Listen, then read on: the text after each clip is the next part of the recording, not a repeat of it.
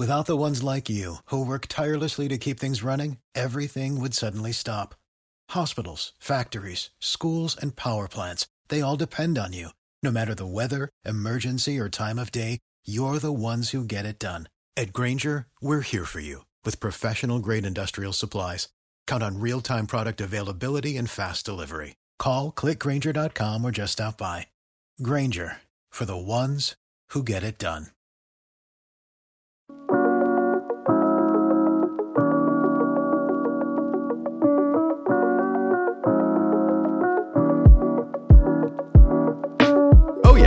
Hello, my friends, and welcome to this, another edition of the Underdog Football Show. My name is Josh Norris. His name is Hayden Winks.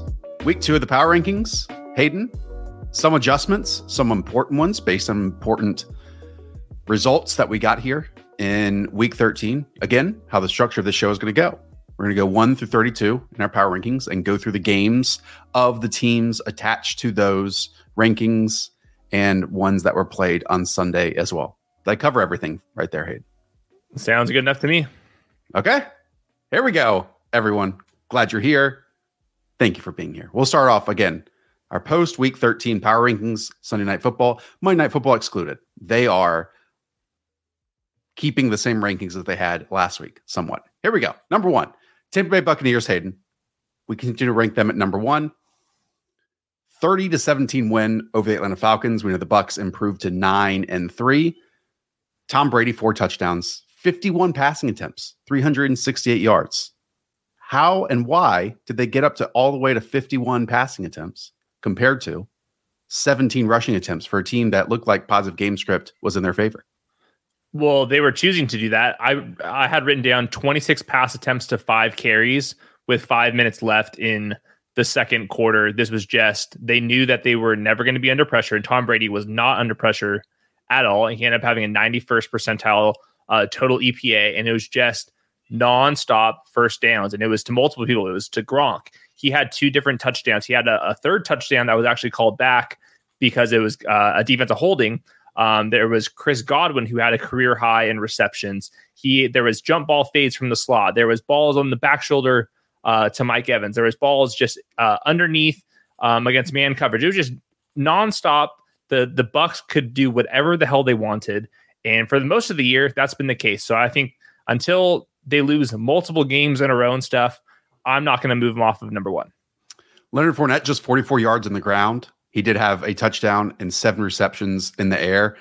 We all know what happened this week with Antonio Brown. He's suspended for at least the next three games. He's been injured as well, but maybe he returns week 16, week 17, something like that. And as you alluded to, just what the Bucs can do still offensively, and Rob Gronkowski reemerging in the last few weeks of four receptions, 58 yards, and two scores, lining him up as like an ISO tight end, ISO wide receiver near the red zone it's just another dominant piece that this Bucs team has. And again, they're getting healthier, especially on the defensive side of the ball as we get closer to the playoffs and the crunch time. Yeah, the, on the on the Falcons end, they couldn't really move the ball uh, too much. Cordarrelle Patterson's role kind of changed back and forth. This time it was uh, Mike Davis running 27 routes to Cordarrelle Patterson's 19, but they actually got CPAT more out wide than the previous week. So his role keeps moving. Mike Davis is certainly involved. He was uh, on the goal line. They had him in the two minute drill situation for fantasy purposes, the big breakout player. And it's kind of been trending this way for a little bit. Was Russell Gage? He had wide receiver 38 fantasy usage coming into today. He had 12 targets, 11 catches for 130 yards. Um, they got him on one of those angle routes out of the backfield that we keep talking about, where he got tackled at the one yard line. So he was almost in for a monster game. I think that he should be rostered in every format right now mm. because the Falcons defense is not going to be stopping anybody. when they go into uh, chase mode, it's just dump offs to Russell Gage. And for the most part, it's starting to become more bankable. So we don't really care how good he is at the game. His usage is going to be into the wide receiver threes, wide receiver twos. And I think in PPR leagues, he's at least a flex player right now. We have the Falcons as our 25th ranked team. Yeah, Russell Gage in the last few weeks absolutely is emerging. Uh, when he came back since he came back from injury. I mean, 12 receptions, 130 yards, seven targets previous week, 62 yards, five receptions, 49 yards, so on and so forth. Really, really impressive stuff from him. I do feel like we've hit the rookie wall with Kyle Pitts, though. Just four receptions, four to eight yards on seven targets. Feels like that's kind of the benchmark that we're looking for him each week. I know he had a fun catch and run today, but we're not getting those hyper explosive, isolated superstar moments, kind of like what we were getting in those few weeks towards the first half of the season. He did have 67 of 71 snaps today. So that's a little bit higher than usual. Um, and seven targets at the tight end position. You can only move him down. So that's, yeah, I agree. The, the production has not been there. I'm guessing it's because defensive coverages, uh, that he's seeing more cornerbacks. So well, it's something to monitor, but the tight end position is still so barren in general that yeah, like if, if you have a chance at 115 yards, then I want to be starting you, and Kyle Pitts falls into that.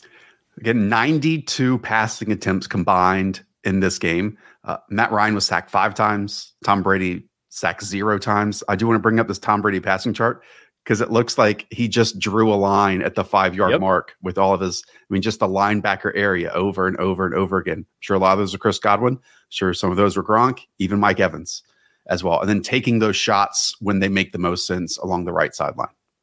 Yeah. Great team. This offense is insane. Great team. Number two for us is a team that had their bye, the Green Bay Packers. Anything we want to say about the Packers before we move on to the Arizona Cardinals? We're just going to keep monitoring their health. Like this is right. a bet on their health continue to get better because the number three team is what I actually did a switch, little switcheroo, and I moved them into the number two spot with the Arizona Cardinals just after watching what they did today. Uh, Kyler Murray was excellent. Um, he had a 95th percentile EPA per play. The yardage and all of the fantasy production wasn't necessarily there because they only dropped back 21 times. Yeah. And Andy Dalton had four interceptions, and Rotopat noticed noticed this. Uh, all four of those interceptions set up the Cardinals inside the, their own 30 yard line. So like these were just like touchdown drives. There was no like yardage to be had.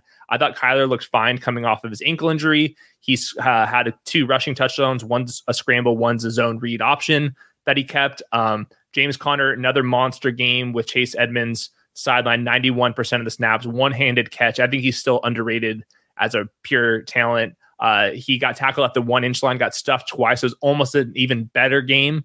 Uh, so we'll see with Chase Edmonds. He's eligible to come off uh, injured reserve next week. If not, James Conner by himself in this Kyler Murray led offense, it, eh, that's some elite, elite stuff.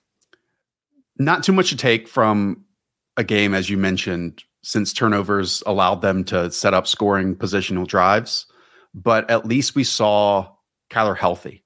And yep, that's important over, you know, going two and one without him and DeAndre Hopkins, and especially the rushing game. I mean, last year when Kyler returned from his injury, his rushing production went in the tank. And that was a shoulder issue. It's different than an ankle, obviously, but that derailed an MVP campaign and it stopped them from kind of reaching their peak as a team because he's so, so dangerous inside the 20 and inside the 10 yard line. And so him showing that today, just unleashing it, uh, to me was was a really I good think, signal that the offense can still be and you know, go through that when they need that to happen. Yeah, I mean this this offense, like with Kyler Murray out there, has been putting up insane numbers. Like we're right. probably wrong for not putting the Cardinals as our number one team right now. It's like getting to that point. I will say the difference between his rushing this year and last year with the injuries is he was rushed back from that injury uh, last year, and this year they had because they've been winning so many games. They had the luxury to keep holding him out. Same thing with DeAndre Hopkins. And I think that's good. That was a long term play for the Cardinals, and they just happened to win two of those three games with Colt McCoy as well. I think it's, you know, splitting hairs here between the Packers and the Cardinals. I think both teams are injured. I think with the Packers, uh, I'm starting to buy more and more into their defense as they get healthier, and hopefully they do get Jaire Alexander back. With the Cardinals, their defense completely lacks name brand superstar types outside of Chandler Jones. But man, it feels like every single week we're just saying that. And they're turning yeah. in not just superstars, but into quality players that it's deep and that it's every single level and they're making plays. And I mean, obviously, the Bears and their historically low passing yardage this season uh, isn't a perfect barometer for that. But when you're in games like that, hey, creating four interceptions is exactly what a team like that should do. Yeah, the defensive coordinator's on fire. They get good pass rush and a lot of timely plays on the back end. It also helps that their defense is always um, up by 14 points. So you always have these panicked throws. And Dalton had Uh, four of them here, four interceptions. One of them was not his fault; it bounced off Cole Kmet. Uh, the other three were were mostly his fault. Um, I thought that like the the true loser here was Matt Nagy. This was like the most mm. Matt Nagy game ever. Uh, this is a game where he said, "Hey, we ran the ball well. Like we had like over 100 uh, 100 rushing yards. We won the time of possession by 10 minutes. Like what could you do?" Um, well, a lot of things you you could do. You can try to pass the ball. Darnell Mooney didn't get going uh, until very late in the game, and there was a situation down 21 to seven.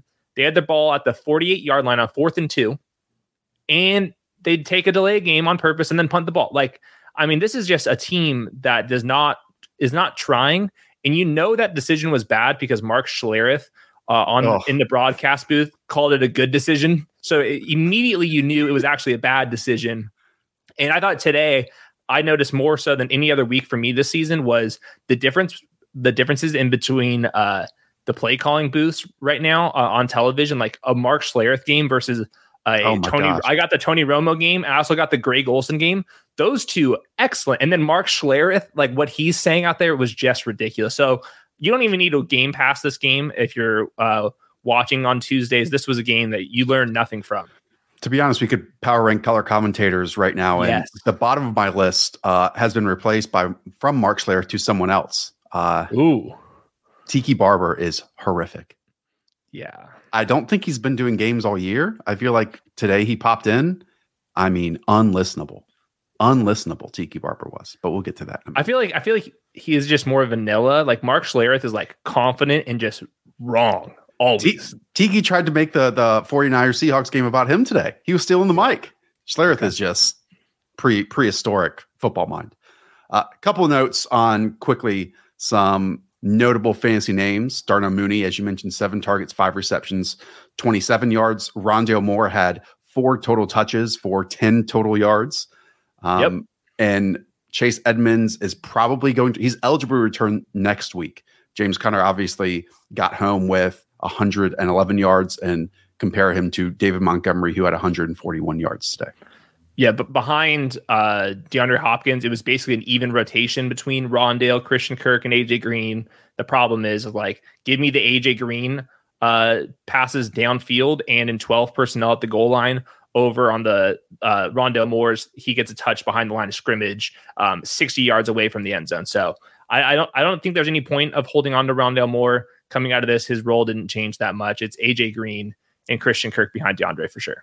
Final note on Arizona Cardinals because I spoke about it with the Packers and like Rashan Gary's, you know, making tremendous strides. Darnell Savage is making strides. I can keep going. Eric Stokes is making strides. With the Cardinals, like Isaiah Simmons, Zaven Collins, two linebackers that are ridiculous athletes should be able to match up with all these like chess piece pieces across the league. And I don't think they've done their best work so far this year.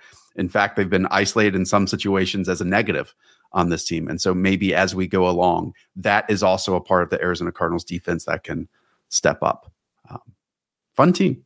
Fun team. Quickly, with the Packers, since we barely talked about them at number two. Uh, I'm just amazed at what Rodgers and LaFleur can do to overcome all of the offensive line stuff. All of it. I mean, this crumbles so many teams down the list that we're going to get to, and it hasn't for them yet. There's a potential it can, but with Rodgers' mind and his ability to speed things up when he needs to, slow them down when he needs to, and then compensating for, you know, a 60% Aaron Jones out there as well, that is all so impressive. So impressive. Um, so hopefully David Bakhtiari comes back at some point before the playoff push because we know Elgton Jenkins is out for the year. All right, number four, Kansas City Chiefs. They are kicking off in about 26 seconds. Um, we'll see. We'll have more to say about them on Tuesday. Buffalo Bills, number five, Monday Night Football against the New England Patriots.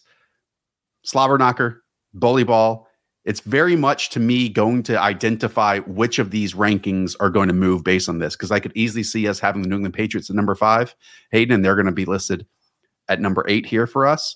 Um, if they beat the Buffalo Bills, and currently the Patriots are the number one seed in the AFC after the Ravens lost, um, but I could absolutely foresee the Bills implementing their mindset, their game plan, how they want to win, and spreading them out because the Patriots defense can be slow at different levels.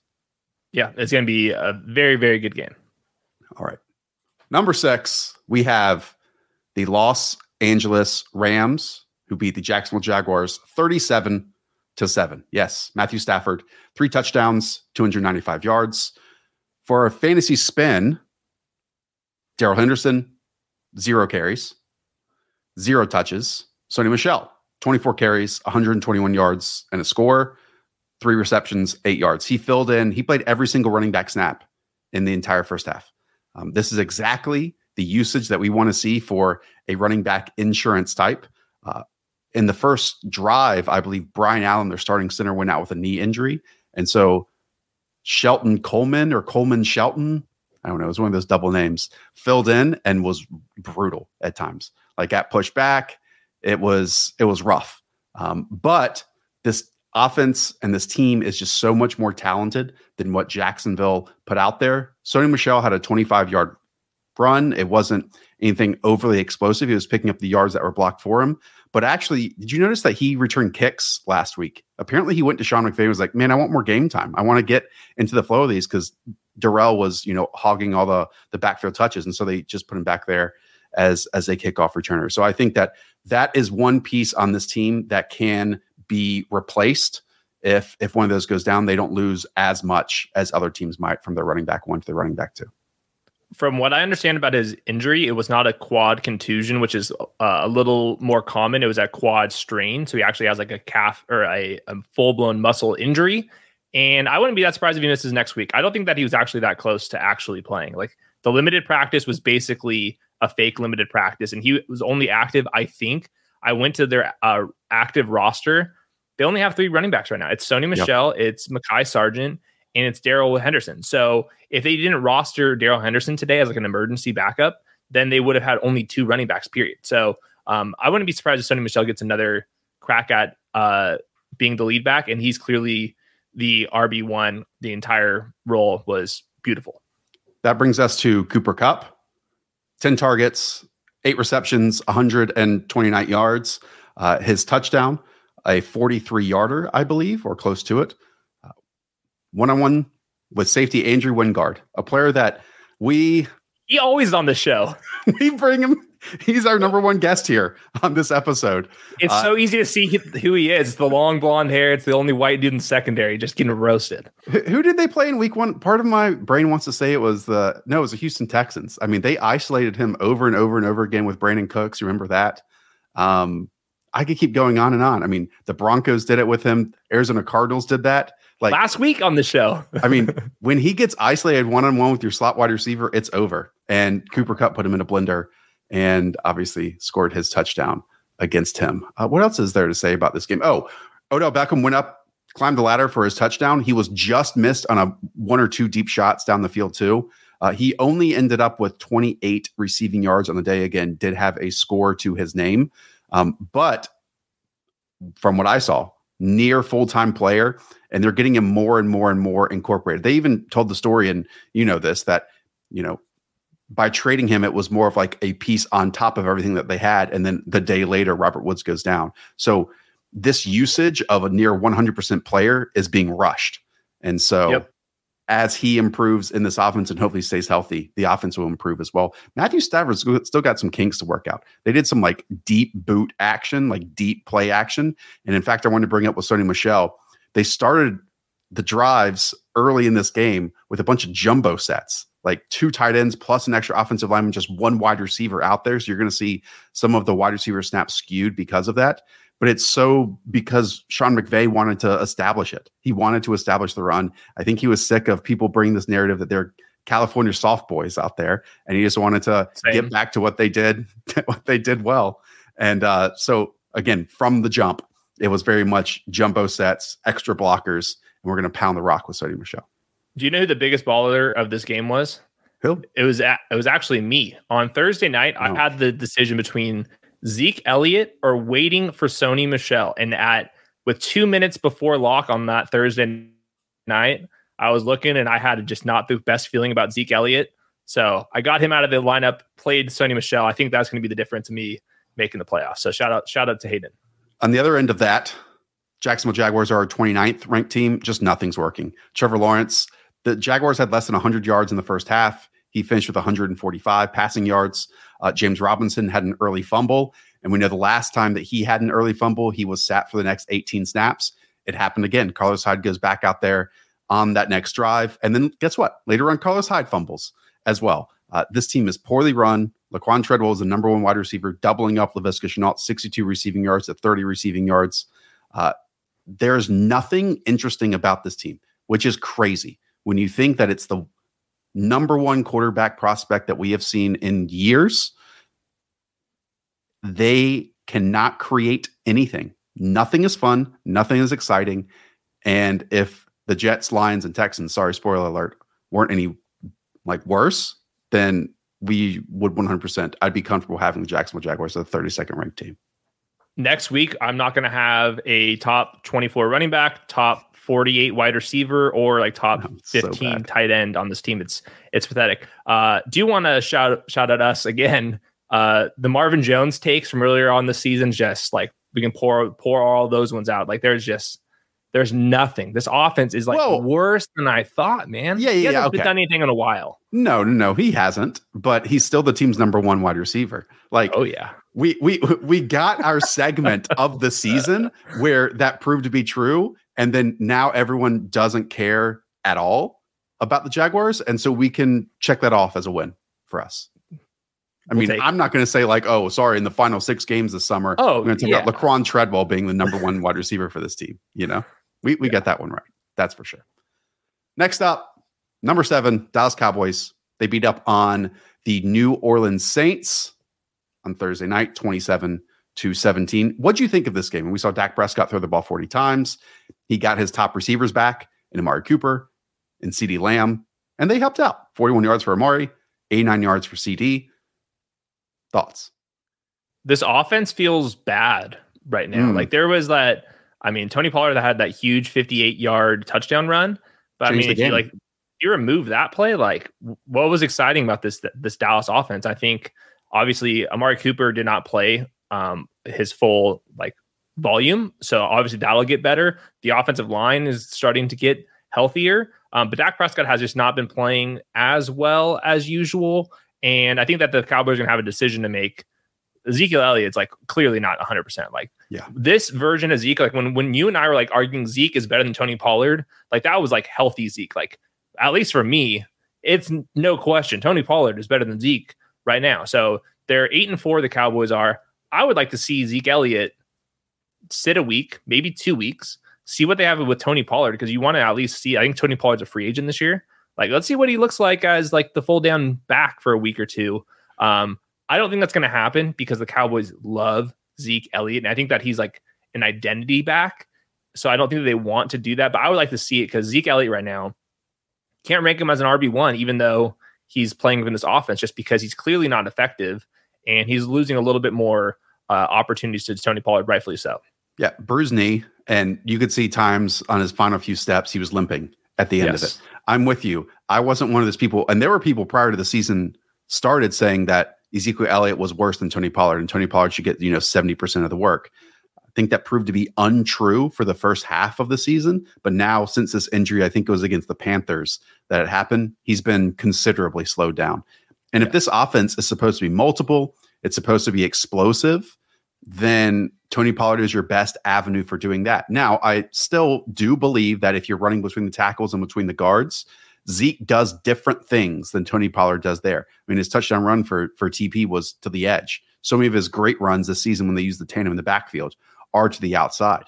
So Zeke is still a fantastic pass pro blocker as well. So he has a role to play. I just wish it was wish it was healthy versus us questioning and when is that going to change. But I'm with you. Like if this team is going to make the playoffs, which, you know, they are eight and four right now, having him for the week one of the playoffs is much more important than week 16, week 17, week 18, right? Yeah. Yep. Anything on the Saints? The Saints we have as our 24th ranked team, Taysom Hill got the start, went 19 to 41, 264, two touchdowns, four interceptions, also had 101 rushing yards. It's like the fantasy football scorigami he put out there because it was brutal to watch he still has not improved as a quarterback. Then he goes out there and posts, I don't know, 25 fantasy points for everyone that started him. Yeah. Oh, he was an elite fantasy play. Um, he did get saved by a 70 yard touchdown to Deonte Harris. That was not like a beautiful pass by Taysom Hill. That was just like all yards of the catch stuff. So that inflated his numbers. He's dealing with mallet finger, which is the same injury that mm. Russell Wilson has. They were thinking about surgery. Uh, ESPN's Adam Schefter, fellow insider, said that uh, Taysom Hill is not going to do surgery, but it's something to monitor. We'll see if that means they'll go to t- uh, Trevor Siemian or if he's just not going to be as effective. It's not as severe of a case as Russell Wilson, um, but if you are banking on Taysom Hill being the week 14 starter, you right. better at least have a backup plan. Um, and I think that we should rightfully move him down a couple spots because he can get benched uh, a quarter into this game because of, the, of a setback or something like that. They are five and seven, and in fairness, we mentioned this as soon as you know quarterback changes happen, spreads drastically change. But to me, it wasn't a big enough adjustment for the spread of that game when Alvin Kamara, Ryan Ramczyk, and Terron Armstead are out because they're the identity of the team as much as the quarterbacks have changed this season. Uh, and so without them, and again, in fairness to this team, significantly, significantly shorthanded. And as we've talked about, you know, the last time Taysom Hill was you know, getting quarterback reps and getting quarterback starts. His wide receivers were Michael Thomas and Emmanuel Sanders. And now he has Lil Jordan Humphrey out there and Nick Vannett and Juwan Johnson and Tre'Quan Smith and Mark, you know, it's just, it's not even comparable. It's not even comparable. Yep. Distinct. All right. Before we move on, everyone, thank you for being here. I appreciate it. Like and subscribe while you are in the chat. We'll be here on Tuesdays for our fantasy usage show. We go back watch all the games, look and scrape all the data for production and put context to it as well. So that's our Tuesday show. And then Thursdays is obviously a game by game preview show. So seven in the book. We mentioned eight is the New England Patriots playing a Monday Night Football. Cannot wait for that one. Now for number nine, Hayden. Number nine. Sorry, Rodman. That can change. Monday Night Football's ahead of us. Yeah, win Monday night. Yeah, it's on you. Indianapolis Colts shut out the Houston Texans. 31 to 0. That brings the Colts to 7 and 6 on the season. Hayden, that is four wins in their last 5 games. 6 wins in their last 7 games. The Houston Texans are on a roll and it's so fun to see a team figure out who they are during periods where it can be difficult to do that because it's a week in, week out league that you're dealing with injuries. And even with, I think, Ryan Kelly on the COVID list and some other pieces missing along the way, the Colts were able to give Jonathan Taylor 32 freaking carries for 143 yards and two scores. Yeah, I would say the only I think this Colts team's definitely good, and I think that they're better Top than 10. the Titans. Yeah, I think they're I think they're better than the Titans for sure. Um, I think it's like what a one game lead right now or one and a half. Uh, so I can see that flipping.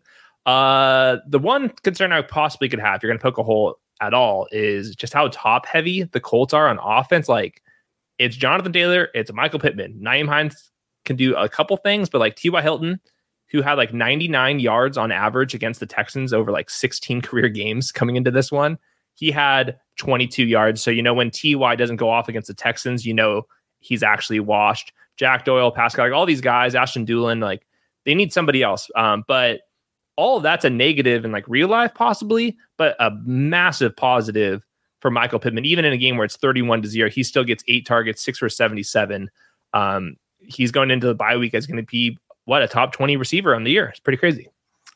Yeah, in my head, when you mentioned how narrow they are in terms of their skill position players, it's Jonathan Taylor, and it's Michael Pittman. Now, Nyheim Hines pops up there every once in a while, like Ashton Dulin has popped up there as well. Uh, my brain instantly jumped to, okay, what if they face like Bill Belichick in the playoffs and right, he takes away their best thing? Guess who they play next week? Well, in two weeks, December 18th, the New England Patriots. So we will get that test before the playoffs if the Colts even get to the playoffs, which is still absolutely a question for them. And then right after that, it's the Arizona Cardinals. So it's two very different teams that they're facing the next two weeks. The Colts have answered a ton of questions. I mean, being the Bills, being the 49ers, uh, they have put up against the Texans this year, they've won 62 to 3. It's tough. It's tough. if you need a blueprint to beat the Texans, just follow what the, the Indianapolis Colts have uh have done this year. Yeah, I mean, if Carson Wentz limits his mistakes with Frank Reich and even his mobility that has regained since his ankles have healed, it's a it's a big difference maker. It's a big difference maker for them. Uh, the Texans we have at 32, which makes tons of sense, despite two wins on the season. Uh, Davis Mills and Tyrod Taylor got in this game. Tyrod 45 yards and one interception, 49 yards and zero. Again, I'll bring it up like I did the Jaguars. At least they have Trevor Lawrence. There is not one player on this team that you can say, hey, we want to build around them for the next five years on the Houston Texans. Yeah, outside of Rex Burkhead, obviously. But yeah, I mean, this, I think Tyrod got benched. He wasn't hurt. He was just straight up benched. And apparently they're weighing their options at who's going to start for the rest of the season. At this point, they could easily say, uh, let's at least figure out if Davis Mills is good enough to be our backup quarterback next year. Um, and I've been doing a little NFL draft peeking the quarterbacks, mm. man. It's not, nah, no, it's not, it's, it's not. not good. So I don't know what they're going to do. One final thing on the Colts. I mean, thinking back to the records are drastically different. The player at quarterback is different in the way their skills are. But you remember when like the Ravens could swarm you from like start to finish if they got up on top when Lamar won the MVP? The Ravens, I mean the the the Colts can very much do that right now. Like if they're up on the scoreboard against you and like you cannot stop Jonathan Taylor early on and the offensive line gets its footing and gets its grips and drives you back, back, back, back. I mean, how demoralizing it must be for 32 carries for 143 yards and two scores from JT. And they can do that to some of the best teams in the NFL, especially with how these teams are built now. It's so fun to look at them, to look at the Patriots, to look at a few other teams that we have mentioned and will mention who have gone in the opposite direction versus how a lot of these other teams did in terms of spreading out and being able to just win with speed. These guys are just bullies. They're bullies. Los Angeles Chargers, we have at number 10. Huge win for them in week 13, 41 to 22. That brings the Chargers to seven and five. Justin Herbert, 317 yards, three scores. This game was all, all over the place. Uh, two early turnovers by the Bengals set up the Chargers for a lot of success. It was a it was a sack fumble, and then it was a deep shot to Ja'Marr Chase that he almost could have walked in or ran in. Yep. Stumbles, fumbles it, hands it on over to the Chargers. And I have this written down but like these entire sequences that we got early on from the Chargers, third and nine, 11 personnel. Justin Herbert climbs the pocket, resets. Keenan Allen finds him in the soft area. Two plays later, second 11, keep the tight end to block, which they did a lot of max protection stuff because, as we know, Justin Herbert got destroyed in the pocket last week. And it's a very much a difference on if he's going to have success, if he's clean versus if the pocket is pressured. Deep shot to Mike Williams, who wins over Chidobe Awuzie. Drive ends with a fourth and goal. Another callback from us. You remember when we discussed during this losing streak that they had, they just stopped being aggressive on fourth downs. Immediately on their first scoring drive, they went for and fourth and goal from the four yard line and got it with Keenan Allen. So, like, I have more written down, but basically, those three drives plus two turnovers put up 17 to nothing on the scoreboard does your note say Hayden Winks underdog of the week to go to eight and five on the year? Uh, yeah, a lot of crazy stuff happened here. I think the first thing was the injury reports, and we have to be paying attention to these offensive lines. On the Chargers, they got Matt Feiler back, their left guard, and on the Bengals, they had their center and their right tackle um, on the inactive list. And then early on, we have Joe Burrow uh, dislocated his right pinky, but even before that, it was already lopsided. Joe Mixon they went with this balanced approach early. His first eight carries went for 10 yards. And by that time, the Chargers had already been super aggressive. That fourth down uh, touchdown, that was an absolute missile to yep. Keenan Allen. Um, that was just kind of the difference. This game just snowballed out of control. And it wasn't even like the cleanest Chargers game. I mean, they had a couple couple fumbles here uh, as well. And Joey Bosa left early with concussion. So this was just an elite offense showing up against a fraudulent defense that was getting uh, the best out of the easiest strength of schedule in the league. And quite frankly, the, the Bengals just aren't ready. They're just not that good yet, especially when their offensive line is banged up. So they have some good skill players, and those guys can make big plays, but their defense is still a work in progress. And I think I just trust the Chargers coaching staff way more than I do with the Bengals. And the big difference here is just Justin Herbert being that aggressive. The ceiling for Mike Williams, Keenan, Ekeler, everybody's just so high. Top five, neutral pace, top five, neutral pass rate. That's fantasy success. The Bengals did call back, and they, we, they're our uh, number 13 team. So just a few spots after the Chargers. Um, two Austin Ekeler fumbles. One was as a receiver, one was as a runner. The game actually got super close, 24 to 22, thanks to a deep shot to Tee Higgins over the middle of the field. Um, but then Joe Mixon out of nowhere, like barely touching the backfield, fumble six. And as soon as that happens, goes 30 to 22, the game is a is a total wrap. I mean, after again bring it to a two point game, the Bengals fair just failed to score since then. A couple more things in the Chargers. I want to go back to them because it it can be difficult to know what Chargers offense you're getting prior to each week because I don't think like Justin Herbert's arm changes. I don't think the talent of Mike Williams changes, and especially Keenan Allen over the middle of the field, so on and so forth. But in terms of the deep shots and how aggressive they are, this game, multiple deep shots to Mike Williams on on the outside, and so much of that lined up with one-on-one single coverage. And so sometimes Justin Herbert had to move in the pocket. He is so good at resetting, and then as soon as he gets his base underneath him, laser show, ropes and some of those instances, he would lob it up because Mike Williams would make these freaking Bengals corners look like they're four foot nine. Just go up and moss them. And it wasn't just to them because then Justin Herbert throws an absolute dart to, I think, Jalen Guyton. Yeah, for yep. a 44 long yard touchdown. shot, long touchdown as well. So the Bengals, it's something I'm going to review this week. And I'm sure you will too in the all 22. If they're, you know, playing, you know, single high or leaving these cornerbacks in isolation, then Justin Herbert is going to get aggressive on your ass. And yeah. he did that today. I thought this was the perfect matchup. Just it's a lot of just basic looks for the Bengals, and like I think that this is a young offense. We have to remember that with a a, a young coaching staff that that just you have to give them some time to kind of learn on the fly. So that's why I always rank the Chargers so high because the potential is so high because we haven't seen this team that uh, for that many games. So like I think that they probably learned a lot from those that middle part of the season, and I can see them getting super hot. So this team's just still like with Derwin James. Hopefully Joey Bosa gets back soon and he's healthy. Um, this offense just is like so ready to go crazy. And we know big storyline coming into this was that Joe Mixon was supposed to smash on the Chargers last ranked rushing defense. Well, he only had 54 yards of 19 carries and one touchdown. One, the turnovers played a big deal. So when you're down, you know, 10 nothing, it's not as easy to run. And in fact, part of the reason why the Bengals got back into it is because they stuck with that running game. But they also were hyper aggressive early on and were just flying, flying downhill.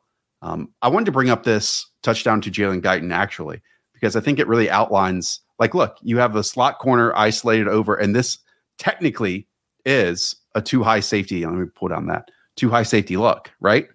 But obviously the slot corner stays down, so it's zone, and zone becomes man when you have one probably the fastest wide receiver on the team and Jalen Guyton running straight on with the safety over the top. And as soon as obviously Justin Herbert sees that after play action from the opposite end, again, it's him resetting, getting his base underneath him, and boom.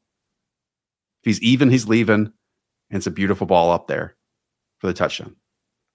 I wish we had the dots for the other Mike Williams receptions, but that's a big deal. A couple things on the on the Bengals before we move on.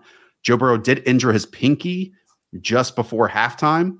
The ball would flutter on him a little bit. He was like pulling on it. He was grabbing it. It absolutely was was irritating him. That's very different than the mallet finger, which seems to be the pointer finger for Russell Wilson and, and Taysom Hill. And so maybe the Pinky is easier to play with. He didn't miss any time, but it's not like he ever has like the strongest arm. He was still trying to will his team back and and have them, you know, come out victorious. But uh, that is just something to monitor. Six sacks he took today. Six sacks for Joe Burrow.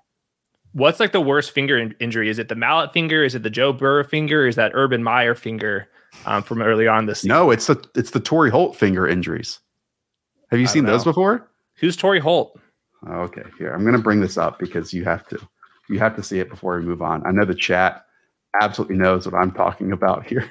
Is it the Brian Baldinger fingers? Oh yeah. This is this is from catching footballs Oh your entire life. That's ridiculous. I mean, it's uh, I don't even know what to say. How does your glove? D- does the glove just custom Yeah. made or what? Yeah, it's custom made. That's why Nike, yeah, got to get a sponsorship from from Nike for for those gloves. San Francisco 49ers, Hayden, we have as our 11th ranked team despite a loss today. I'm not going to call it surprising because, in fact, I believe it was the Seahawks' fourth time in a row beating the San Francisco 49ers 30 to 23, a goal line stand, fourth and goal, prevented the 49ers from coming out on top. Let's start with them since they rank higher on our list. It's amazing that Jimmy's stat line looks this good. 20 completions, 299 yards, two touchdowns, two interceptions. I mentioned this statement earlier in the season. This was a performance for why you select a quarterback in the top three. Yep.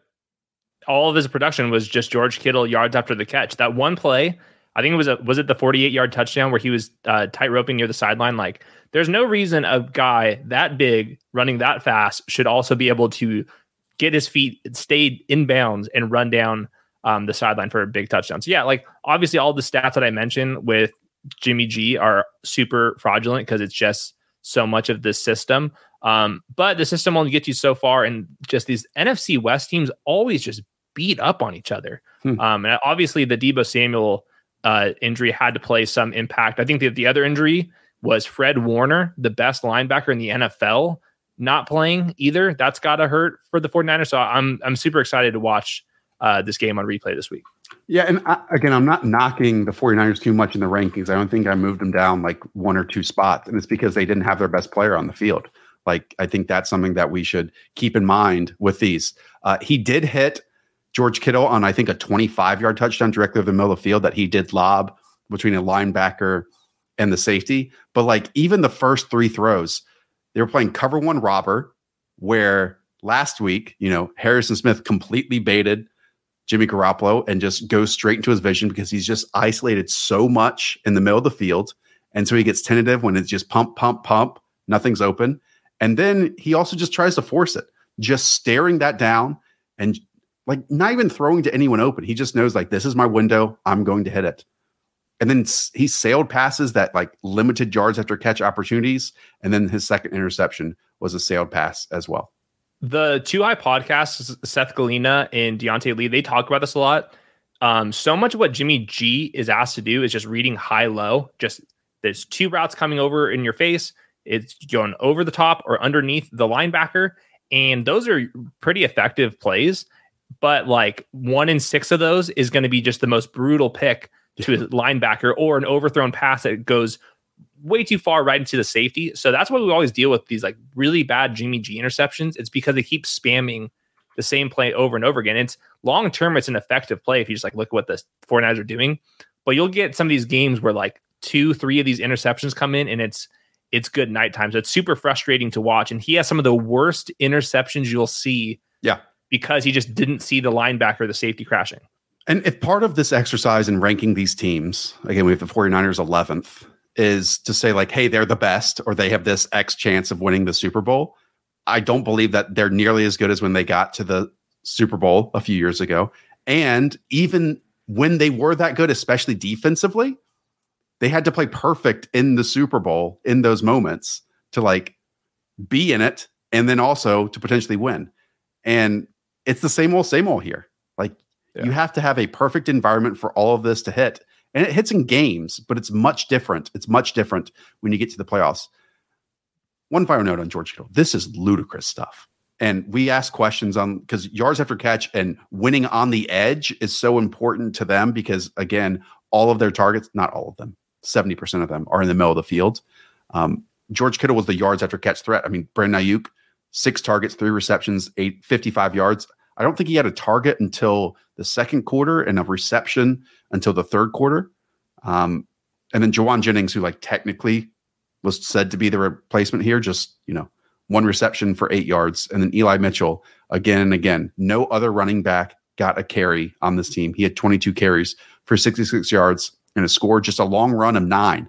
So for an explosive player with juice, the Seahawks did a really good job of limiting those big plays. And he did leave for a short period of time being checked for a concussion as well after a fumble.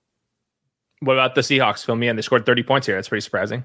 I mean, I wish I took notes. I was getting ready for the stream, getting all of that. What happened to them was early on, it was a three and out. Pete Carroll goes for a fake punt and they get a 73 yarder that had to have been one of the easiest. Did they really? Fake Damn. punt. Did you never see this? I'll try no, to find the dots. The, the the dots are are are around. They're floating around. But it's absolutely nuts how how he was able to basically go completely untouched. Yeah, here we go. I got it for you. Travis Homer. And just all his blocks for the score. And so there's that. It was also the 49ers weren't unable to win this game, even though Gerald Everett contributed three turnovers himself. Like two fumbles, one interception that he gave to the 49ers defense. Now, obviously, the Seahawks got a few turnovers of their own. Adrian Peterson fumbled on his first carry. I mean, no one did anything. Tyler Lockett had, you know, some deep shots. DK Metcalf had one beautiful deep shot as well. But it's not like Seahawks found their mojo back offensively. It was just they finally got drives, I think, much closer to their own end zone. So I think the 26, the 23, and the 26, they only scored points on one of those drives too. So it was just yeah. really advantageous turnovers. I see that their EPA per play was 0.0, which is 40th percentile for a game. Right. And uh, Russ's completion percent uh, completion percentage over expected was like 96 percentile. So the fact that he was that accurate, but they still weren't able to move the ball, kind of just like goes another kind of point into this this weird Seattle team that just like their offense just seems broken, and yeah. they have way too much talent to for that to be the case. But I, I feel pretty pretty cool with us still ranking Seattle uh, 23rd in our power rankings. Yeah. 49ers now six and six. Seahawks still not going to make the playoffs. They're they're at four and eight. And again, I don't think they solved anything. Carlos Dunlap had an awesome game lining up against the backup right tackle for the 49ers and Tom Compton. And that's a weak area to to pinpoint moving forward because there are plenty of plays where he was just blasted into the backfield. And once you're in Jimmy's lap, uh, the play's over. The play's over. Hey, a lot of people will want to be in Jimmy's lap, to be fair. Baltimore Ravens also lose. We're in a streak here. Our number 12 team lose the Pittsburgh Steelers, the underdog of the week, 20 to 19. What should we say about Lamar Jackson? It felt like just from observing this from afar, Hayden, it was, hey, Lamar's going to make things happen, do everything he can, 253 yards, 55 yards on the ground. And then if anything doesn't work to Devonta Freeman, they're kind of lost. He had a really bad game and it's the same thing that's been plaguing them for the last month and kind of Lamar's career. It's against the blitz and he was sacked seven times today. Not all of those were because of blitzes um, but there was an interception that he threw off his back foot with pressure coming in on him. That was a bad decision. He always seemed a little bit late on his passes against pressure and Tony Romo kept saying this like dude, you got to get the ball out get the ball out and I looked uh, Sports Info Solutions coming into this game against cover zero and cover one. Only Trevor Lawrence was worse in yards per attempt. Lamar was at 5.2. And then if you look at success rate, the only quarterbacks worse against the blitz this year than Lamar Jackson, Trevor Lawrence, and Zach Wilson. So that seemed like a systemic issue.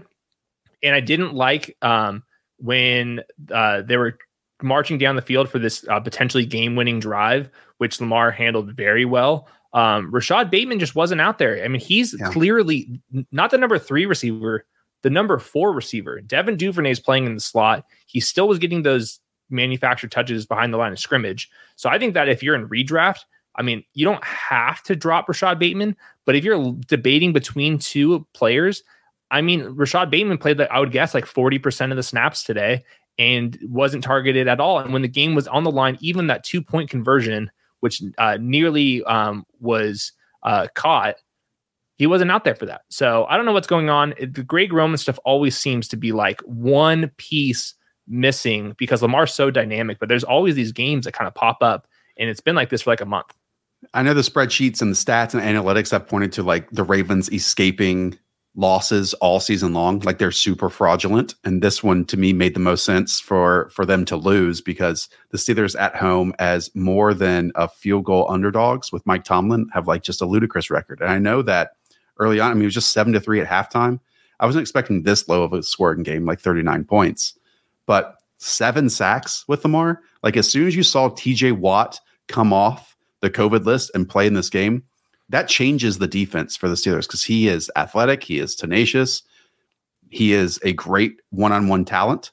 So I do think like that defense goes of the way sometimes of of TJ Watt, but having him out there, I'm sure was a, a huge impact. Yeah, 100%. On the other side of the ball, Big Ben looked much better than he usually did. Mm. And I think the reason for that was it just so easy against this Ravens team that's super banged up in the secondary. And that's even more so the case. Uh, Marlon uh, Humphrey, they're by far their best secondary option right now. Uh, the reason why they didn't go for, or they that they went for two with the game on the line is because Marlon Humphrey has a serious injury. They didn't want to comment on it, but it sounded not good based off of Harbaugh's statements. So the, what the Ravens do every single time, they have not changed because of injuries this year, is they just go cover zero, cover one, sometimes a little bit of cover three, and they are just on your ass. And if you have the white the right weapons to beat it, you can move the ball on them. And that's exactly what happened here. Diontae made multiple amazing grabs. He almost had a over the, shoulder drop touchdown grab. Yeah, I mean, when we talk about drops, the ones that like Tough are one. really bad are like sitting in zone, you just drop it. When it's down the field, like everyone freaks out like over MVS's drops. MVS's drops are like near the sideline, like 60 yards downfield. Like those are they're running 20 miles an hour and they're playing through contact. Like those aren't nearly as bad. This one cost him a touchdown, but um, he had the third and goal touchdown to kind of uh, ended up being the game winning touchdown. Just they just missed Chase Claypool on the on the deep shot, but overall, Big Ben at least didn't look like a stone cold disaster. And we have to really worry about the Ravens in the secondary because they just don't have enough guys to play man defense. And that's what their whole structure is supposed to be. The, the Jimmy Smith versus Diontae Johnson experiment certainly went in the direction of, of Diontae. I mean, I posted that pick 'em line on Thursday where the line for him was set at 69 and a half receiving yards. I mean, he crushed it 105, two scores. You mentioned it and you've come a long way, Hayden, advocating for Diontae Johnson and apologizing for him. He's been very good. Up for him. He's been very good. He's been, he's been um, much better this year. To be fair, he's been he's been elite. And again, the thesis to the plays here, and Chase Claypool didn't technically get there with just 52 yards, but 31st in explosive plays allowed. The Ravens are, and they're 32nd in yards after catch. And when you have a quarterback who took just one sack today for zero yards lost because he gets rid of the football so quickly. And you have talented, you know, pass catching weapons, having them win after the catch or based on coverage, lobbing it up there and allowing them to win down the field. That's the perfect formula for it. So it just made so much sense to to pick the Steelers here. They're still lost. I mean, they're six, five, and one. Ben rumors came out this morning, suggestions that it is his first year, his final year, at least with the Steelers. I mean, just imagine if they had traded for Gardner Minshew. Where could well, they be? What What was the like? Was it not weird that all these reports are this will be his last year? Dot dot dot With in Pittsburgh. Like, yeah. like who? Like, does he want to play for for someone else? Like, I didn't know what was going on. That's that's for another podcast. We got too many games to recap, but that was that was weird. Matt Rhule might be a big fan. Who knows? Oh yay. uh, Another losing team is up next, number 14, the Minnesota Vikings. Lose to the Detroit Lions. Yes, the Lions' first win of the season, 29 to 27 over Minnesota. Okay, a few notes here on the Vikings. First, Alexander Mattison stepped in for Dalvin Cook, 22 carries, 90 yards, one score, three catches, 34 yards. Exactly what we wanted. You know, Jermar Jefferson or whoever Jefferson. No, sorry. That's the wide receiver, Justin Jefferson. got one carry. Kenny and Nwangwu got two carries. So, I mean, this was the Alexander Mattison show, and it worked out. It was great for us. Justin Jefferson, dominant. 11 receptions, 182 yards, and one score, 14 targets. I think this game changed on the first drive when Adam Thielen catches a third and nine screen on the outside, gets his ankle twisted on the sideline, saying to his teammates, whispering, high ankle sprain. Obviously, he stayed in the sideline and watched the rest of the game, but that's going to be a multi week injury. And so then you remove Adam Thielen and you put in KJ Osborn in two wide receiver sets. That's a huge difference for a team that had already had so many injuries on the defensive side of the ball. That's a major impact in offense for them. It's really just like a chemistry thing. Like Adam Thielen, Kirk Cousins is like just so dynamic because of their chemistry. And obviously, you're not going to have that with KJ Osborn. Uh, Osborn 100% will need to be picked up in your league. Um, at the very least, Thielen's going to miss the next week because they play on Thursday Night Football. He's mm. most likely going to miss multiple weeks. I wouldn't be surprised if they put him on injured reserve. So Justin Jefferson is literally going to leave this planet. He's averaging 97 yards per game in his 26 starts in his career. 97 yards. I would set his over under for the rest of the season at like 100 yards plus per game with Thielen not out there. Um, and no Dalvin Cook for next week either. So it's just going to be Alexander Mattison and Justin Jefferson competing for like number one overall, depending on the matchups. Um, and then I think KJ Osborn, and then we have to talk about Tyler Conklin a little bit too. Those two are going to be kind of um, splitting the work that Thielen kind of leaves behind. So heading into this week, if I asked you to guess where Justin Jefferson was for total targets in the league, where do you think he ranks? Oh, like I would say like ninth. It's exactly ninth. you nerd. Let's go. Try it's, me. It's exactly ninth. So that, that obviously be bumped up because he was averaging 8.9. And again, he comes in and gets 14, I believe, today. This is such a ludicrous route chart. Who's better than he, who is better than he is? I, we, we, I, we're getting that we're getting to that point, man. Yeah. My point when saying that is if he was averaging 8.9 as number nine, like we could see him start averaging 11. And right now, you know, Tyreek and Cooper Kupp are averaging 11 and they're number one and number two in targets in the league at the moment. So, like, there is an avenue for Justin Jefferson to be top three, top four in targets at the end of the season. I mentioned skill position groups and injuries happening there. We talked about with Dalvin Cook. We just talked about with Adam Thielen. It's also along the offensive line. Like they're forcing guards now to play tackle, like Oli Udoh. Shout out Elon. Uh, had a few false starts today at left tackle, but like changing all of those in a you know outside zone system with play action and timing and screens that is chaos all over the place. It sounds like we're making a lot of excuses here for the Vikings, but it's a fun team with good offensive pieces that we think Kirk deserves a little more credit than he has gotten so far. And I know that they just lost the Lions, but it's uh it's a changing at the moment. Did you how, how much of this game did you watch? Do you have any notes on the lines or anything? I, I mean, I have a couple like again, we had the lines at 31. It's our first one of the season. Jared Goff lost this game before he won it. Uh there was a free rusher on him. He's like strafed and side stepped him. And then it's like there's something where dogs, when you put a like their toy in a cabinet, like the smart ones know it's still there, but other ones like just like leave it and start walking around.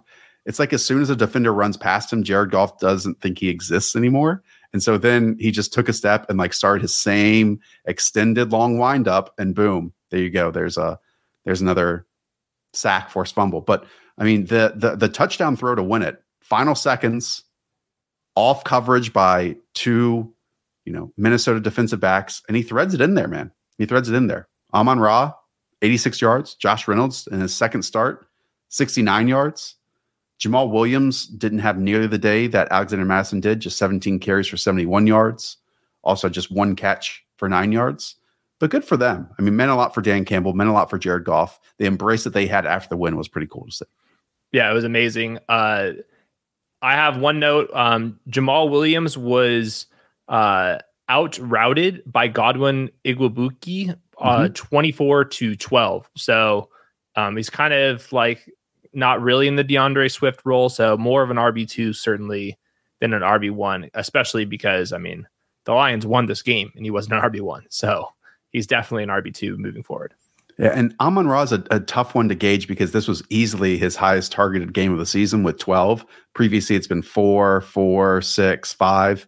And he is you know, the the shorter A dot player. Like that's where all of his receptions are. And if he can win after the catch a little bit, if he can find the end zone, then that that truly does help him. If I was like to pick one moving forward, if you like you get that dicey and or if you see him in the pick 'em lobby, Josh Reynolds continues to be the one who can make some plays down the field. I saw a report of Amon-Ra St. Brown wanting to play on the outside more. So I wonder if we might have seen a little bit of uh, that. So we'll, we'll, we'll figure all that mm. stuff for the fantasy usage show. I'm sure. Good timing. Good timing for it. All right, we covered the Vikings at 14. Now it's time for your Las Vegas Raiders. Hayden, you rank them far higher than I do. Off a loss, 17 to 15 loss to the Washington football team, who we have at 19, 19 overall. So at six and six, the Las Vegas have Raiders have have lost. You know, Henry Ruggs for the season. I, they've lost Darren Waller right now for a period of time. Why should we even have them at 15?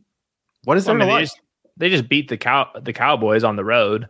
Um, the, the, their, their quarterback play is just too good. Like this was a game where they just clearly did not have enough weapons. Uh, coming into this game, they were averaging 0.14 fewer EPA per play without Darren Waller. I hope Darren Waller's back this week. I think that's why I have him ranked ahead because he's just such a focal point to this off offense. Foster Moreau can play a little bit, but he was only targeted a couple times um, today, and it's a lot of it's just Hunter Renfrow right now, who's absolutely absurd coming yeah. into this game. Wide receiver 17 on wide receiver 19 over the last month. Then today he catches nine of his 10 targets, and he's just playing extremely well. So a couple injury notes to to monitor. Kenyan Drake was carted off with a knee injury. seems like that's going to be a probably season ender. Josh Jacobs played in the two minute drill. He had his ankle taped up a couple times, clearly playing through it, but he had a goal line touchdown, caught some passes. So he's going to be in that uh, RB2 mix. So, um, yeah, it wasn't the prettiest game, but I think with Darren Waller coming back, uh, hopefully next week, that this offense should get a little bit better. And they, they've beaten some good teams this year. Just dive into that a little bit more. You have them at the as the 13th overall team ahead of the Bengals, the Vikings, the Philadelphia Eagles. Going on and on? I mean, when I'm just looking at their records and their success, I mean, they've lost four of their last five. I think they're going in the completely wrong direction. And they want they beat the Cowboys, yes, on Thanksgiving. That was without Amari Cooper and CeeDee Lamb. You know, totally, totally different Cowboys offense. I'm really afraid of, and this isn't like a Derek Carr comment, but of what the ceiling of the offense can be. Like you can't just have games where you put up 17 points, 13 points, 14 points, 16 points. And that's the totals that they've put up in the four losses that they've had in the last five games, you know, and I think like that's around the area where they might be. Yeah. They just don't have the pieces now. They just don't have the pieces. Yeah, this this is assuming Darren Waller's coming back. This this Waller injury is not supposed to be that serious, and Darren Waller plus Hunter Renfrow, it's not great, but um, the quarterback play is just too good to be ranking these other teams ahead of them. This like uh I, like team eleven to team twenty four, like it's the exact pretty shitty area of these power it's rankings. Just, yeah, it's whatever to me. Some of it might even be for entertainment factor. Uh to close the season though, the Raiders have the Chiefs away, the Browns away, the Broncos, the Colts, and the Chargers. They might win six games this year. It's tough. That's potential. We have the Philadelphia Eagles Oh no, we didn't talk about the Washington football team at all. Let's talk about them. 19. Taylor Heinicke does it again. Tell me about it, Hayden. Did you watch this game at all? Yeah, I watched this game in entirety. Uh, Taylor Heinicke made a couple plays that I guess were pretty fun. He had a dropped interception on the game-winning uh, drive. Uh, there was a couple injury notes. Uh, Logan Thomas left with a knee injury. Don't know the severity of it. Curtis Samuel got back and he actually was playing a little bit. They mm. kept motioning him into the backfield a little bit, which I, I know you would like. Um, there's even one uh, running back carry. And this is like a, a Scott Turner specialty. I, I, I really like this play calling. Um, they went into spread and then they motioned Curtis Samuel back into the backfield. And then they, on a third and four, which they needed uh, desperately in the last drive, they just hand the ball off to him. And you see the linebackers like trying to figure out is this a running? Do we identify this as a running back or is this a wide receiver? And like all the matchups. So these are the little wrinkles that Scott Turner's um, doing. So this offense is functional. Uh, Antonio Gibson had a, a decent day, um, very volume based, got all the volume that you'd ever need. But the big storyline to me was this kicker, 48 yard winner. He was brought in on this team this week. Yep. It was his first field goal attempt on the roster because it was just touchdowns up to this point, and then absolutely nails this 48 yard, and they went crazy for him. So uh, this team is obviously fired up. This team, to me, on offense is pretty well coached, and they have just enough playmakers, and hopefully Curtis Samuel um, remains healthy, and they can actually like start using him as like a legit wide receiver. With Joe Brady being fired with the Panthers and Scott Turner emerging with lesser talented offensive pieces, uh, I stand Scott Turner. I stand I, Scott I'm, Turner. I'm Team Scott Turner too. Let's go. All right, 16 after the Raiders at 15. We have the Philadelphia Eagles. They beat the New York Jets 33 to 18. And yes, Gardner Minshew makes his starting debut for the Eagles 20 of 25, 242, and two scores. So much of that, in fact, 105 yards of it and two touchdowns went to Dallas Goedert on just six receptions. Um, some of that was like off of an RPO like situation where Dallas Goedert would trickle out, they'd give it to him, and you know he is athletic for his size and would turn up the field, and no New York Jets defenders were there. Again, I think a lot of the statements I'm about to make about Gardner Minshew can be bookended by what it was against the Jets because it felt like every single receiver was wide open. I mean, over middle of the field, he hit Dallas Goedert for a long touchdown of 36 yards, wide open between the safeties and between the linebackers.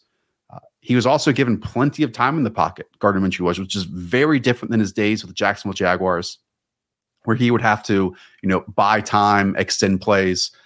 All he had to do here was just be accurate. And, you know, going up 24 to 12 at halftime, excuse me, 24 to 18. Um, Miles Sanders was needed for 24 carries 120 yards. Kenny Gainwell got healthy like series at times, 12 carries for 54 yards to go along with five receptions and 33. That dynamic is interesting to me too, Hayden, because you know we went through stretches of this season where he was inactive and then played and then inactive and had a role. And I guess we're back in it because Boston Scott uh, obviously had been missing time this week. But again, I don't know what this does for the remainder of the Eagles season because just think about this from a, a team success standpoint. Like Gardner Minshew would have done better in last week's loss against the Giants than Jalen Hurts did. But the two quarterbacks bring two totally different game plans and totally different successes to the table, but they obviously both have their deficiencies as well after the game, Sirianni said that no question Jalen Hurts is going to be starting coming out of the bye. Um, and obviously, we love that because Jalen Hurts has been a quarterback one like literally every single, almost every single week this entire season. But I think certainly if you have Dallas Goedert, and I think like you didn't love it this week for Devonta Smith, but if you have Devonta Smith, the the clearer path to passing numbers is uh, with Gardner Minshew, who's kind of feisty at, at times. Uh, the Miles Sanders stuff, at least worth tracking. It doesn't seem like it was a severe ankle sprain, but he kind of rolled it up again at the very end of this game. Same so he'll have the yeah, he'll have the bye week to get ready, but like um, definitely worth monitoring. But he at least got the workload that we're looking for 24 carries and three targets is got to be his biggest workload um, in a really long time. I was certain that the long Dallas Goedert touchdown was over the middle of the field. It looks a little lean to the left here. And again, it doesn't matter who the quarterback is. Short and to the right is a staple of this passing game. It's a staple of this passing game. Uh, good to hear about Jalen Hurts. Yeah, it's it's uh I don't know if like the leash is shorter or whatever the term is, but it's uh it's, the Eagles are feisty. I mean, they they they have some good pieces, and so much of it is because of the structure of the offense. That's it. Yep. Like having Jordan Mailata and Lane Johnson Jason Kelce. I mean, they've gotten banged up on the interior a little bit in recent weeks. But if they give a quarterback time, hopefully, you know, an NFL caliber player can get it going down the field. I know DeVonta Smith only had 15 yards here, but it was because Dallas Goedert was just owning the Jets defense early on. And CJ Mosley, keep cashing those checks, buddy. Just like running on the heels and trying to chase Dallas Goedert all over the field. We have the Jets at 30. Zach Wilson attempted 38 passes, two scores. Elijah Moore, leading receiver, 77 yards and a score. Um, I'd say Zach Wilson had some nice second down throws, some nice third down throws. But then there are other times where when he climbs the pocket, it's like he's seeing if he can cross the street Like he'll look left to see if there's pressure, look right to see if there's pressure, and then get rid of the ball. And like you just can't do that. You have to play with your eyes up. Don't worry about everything else. And he's absolutely still learning that whole part of playing quarterback. Yeah, I mean today this is the Eagles defense that everyone keeps complaining about. It's way too vanilla, just like cover two zone, cover two zone over and over again. So you'd like to see a little bit better production. Um, Elijah Moore definitely took advantage of Corey Davis leaving early. Um, in our sit start show, we were talking about how we weren't, we were pretty surprised that Corey Davis was actually going to be active after going like, I think it was DNP, DNP limited. So the, he clearly came back too soon. I don't know if that was a setback, but if that is a step setback, Elijah Moore the rest of the year, this can get cooking pretty, pretty obviously. Yeah. And if we could pull up, you know, the route chart of Jamison Crowder too, again, it's noteworthy how different Elijah Moore's target depth and routes, how how uncommon it is for someone of his size, because typically, you know, the projection from him coming out of Ole Miss was maybe as a slot receiver, maybe as a slot receiver. They're getting him going down the field. And those are high value targets. They're not connecting here. They did connect with some other quarterbacks along the way. I'm all for it. Like I think J- how this team is orchestrated right now, I think we know Elijah Moore could also win in the slot if you wanted to be a short to intermediate type player, but he also has this vertical ability and manufactured touch ability. And so I'm glad that we're seeing these different layers and seeing what he can do well for the rest of the season because he's stuck in this role of more of an expansive wide receiver than what Jamison Crowder brings to the table. Yeah, he's he's gonna be a stud in best ball for next year too. Love that. Love that. All right. We mentioned 17 with the Denver Broncos, currently playing right now.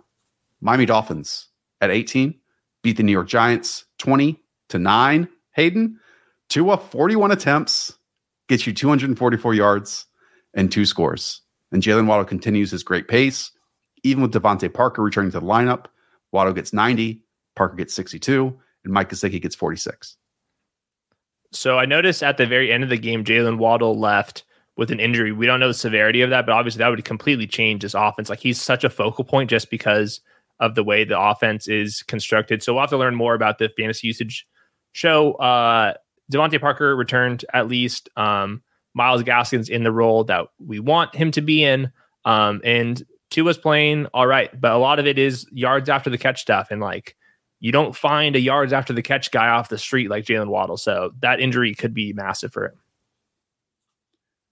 On the Giants end, I don't know how much there is to say. They're another one of these boring teams right now. We know Mike Glennon got the start, 44 attempts for him, and that only amounted to 187 yards and one interception. I know our buddy Clevetier, who's great with all this stuff, mentioned in the small sample last season that Mike Glennon was like number one in terms of deep ball rate against the blitz and like one of the best quarterbacks against the blitz. And like, I just think that that was again, based on small sample, we can chalk it up to that because it certainly didn't happen here against uh, against the Miami Dolphins. And again, without Kadarius Toney, without Sterling Shepard, Evan Engram goes four for sixty-one, and I think Kenny Golladay also left this game early, three for thirty-seven, and Saquon Barkley stuff in like fifty-five yard territory the rest of his life right now. So bad. It's so bad. Saquon Barkley ranked like RB twenty, and there was not a single point today where I was like, nervous that I would rank Saquon Barkley too low. Like that's what he is right now. Like there was a reason in the pick'em lobby on Underdog promo code the show to match your deposit up to hundred dollars free from my pocket. He had a less uh, rushing yard projection than Myles Gaskin in the head to head line, and um, yeah, that's where we're at with with Saquon right now. All of you that are still left here, really appreciate it. We're almost done. Before you leave, like and subscribe to the channel. Again, our best shows are on Tuesdays. We like our show on Thursday. Sunday show, including this one, and the 11 o'clock. We get you ready for the Sunday action. And in order to not miss those, all free content, because we love you, just subscribe below to the channel. All right. We've gone through up until 20. The Tennessee Titans are on a bye. Hey, I don't think the bye week is going to fix all of their mistakes right now because they can run block, they can't pass protect, they have no wide receivers that can catch the ball. But I think Julio Jones is eligible to return coming back, but that hasn't been a boost to them at all their story depends on the masseuse just getting into those hamstring injuries of those wide receivers. If they can get that out of there, they have a chance. Until then, I'm going to rank them low. Cleveland Browns, their quarterback is injured and just not good. I think it's that simple. I rank the Browns higher than you because I think the Browns on their day, I have them at 21, you have them at 24.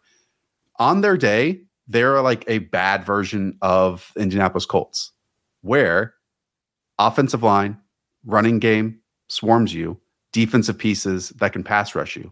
So again, the Browns are almost certainly out of the playoff hunt here, but at least they have areas where they win and where they have good talented pieces. And that's, you know, easier to say about them versus a lot of the other teams that we have ranked after them. Yeah, there's Fair. like a cutoff point where like yeah, Cleveland Browns they're not in like the low 20s teams, they're better than that, but they are not uh, a contending team. Losing Jack Conklin, torn patella is kind of worrisome because Baker under pressure is not great and this identity is like through the offensive line. If they're all playing through injuries, uh, don't really love that. And they don't have any good wide receivers, man. Jarvis Landry's down to one. The other guys aren't number twos. Like it's just like right. they're stepping stones. We close out with the Panthers, who we have at 26. We talked about the rankings for every other team. They're on a bye. They just fired their offensive coordinator in How Joe wild. Brady. Okay. Should we theorize before we get out of here of what happened? Because Break this wasn't at this wasn't at the front of the bye week. It was in the middle of the bye week, right? It's also during college coaching carousel. I do wonder if Joe Brady, who's only been on the job for a year and a half, Hayden, was maybe tossing his name out there, you know, testing the waters just a little bit during all this turmoil that's going on with the Panthers, where, I mean, to his credit, last season with Teddy Bridgewater and without Christian McCaffrey, four 1,000 yard scrimmage players. I thought, and I talked about this a lot this summer, I thought that was the floor that we were getting from the production from this offense. And then immediately, I can't tell you the little things that changed, but Robbie Anderson's production has completely tanked. They have no number three wide receiver. And then even Christian McCaffrey, whoever else they put in the backfield, that production's a lot worse. I think a lot of it is, you know, the Sam Darnold experience. A lot of it is the offensive line is worse this year than it was last year, which is crazy to think. And it's just all not working. And so for a organization right now in the Panthers that have made some drastic decisions of bringing back Cam Newton, who had basically been discarded by this owner as well and this head coach as well. I'm not saying it's full blown panic mode, but this is a to me a signal from Matt Rhule, who now has promoted one of his best friends from a very young age to an offensive coordinator play caller spot after hiring Joe Brady away from LSU after they just won the national championship. If this doesn't turn around, and I don't know if it's, you know, these next five games or if it's next season that he gets to, but if it keeps going down, down, down, big changes are ahead for even more of the structure from this coaching staff perspective. It seems like Joe Brady was told by Matt Rhule, we are going to run the ball. And I think Joe Brady, a younger dude that just won the national championship throwing the ball over the field, was like, no, we're going to pass the ball. And he kind of just lost that battle. But yeah, the timing of it is super weird. In the middle of the bye week, that's a good point. Also, if they wanted to throw him a bone and they knew they were going to fire him, like they could have done that like early in the week where he would have had a chance to maybe not get come over to USC, but maybe go take that LSU job or some one of those jobs. So that was pretty interesting. The timing of it, I was super surprised. Um, I hope that Joe Brady bounces back and finds another spot. I, there's still a lot of appeal. Obviously, this this season was completely broken, but this season was completely broken because that offensive line and quarterback. And I don't care how good you are at calling plays, if you have a backup at most of the offensive line spots and your quarterback is playing through injuries, it's it's good night time. 32 years old, Joe Brady is. And again, I don't think you can put out the offense that he put out there last year and like be a bad play caller because that was with average pieces in a lot of spots and they had a ton of success. Um, I think at the top of the totem pole, it's David Tepper. And like at some point, a lot of people who follow this league will recognize that he just puts his hand in everything and doesn't have patience at all. But he just doesn't have patience. I get that. I think that's like kind of a good thing uh, to some point.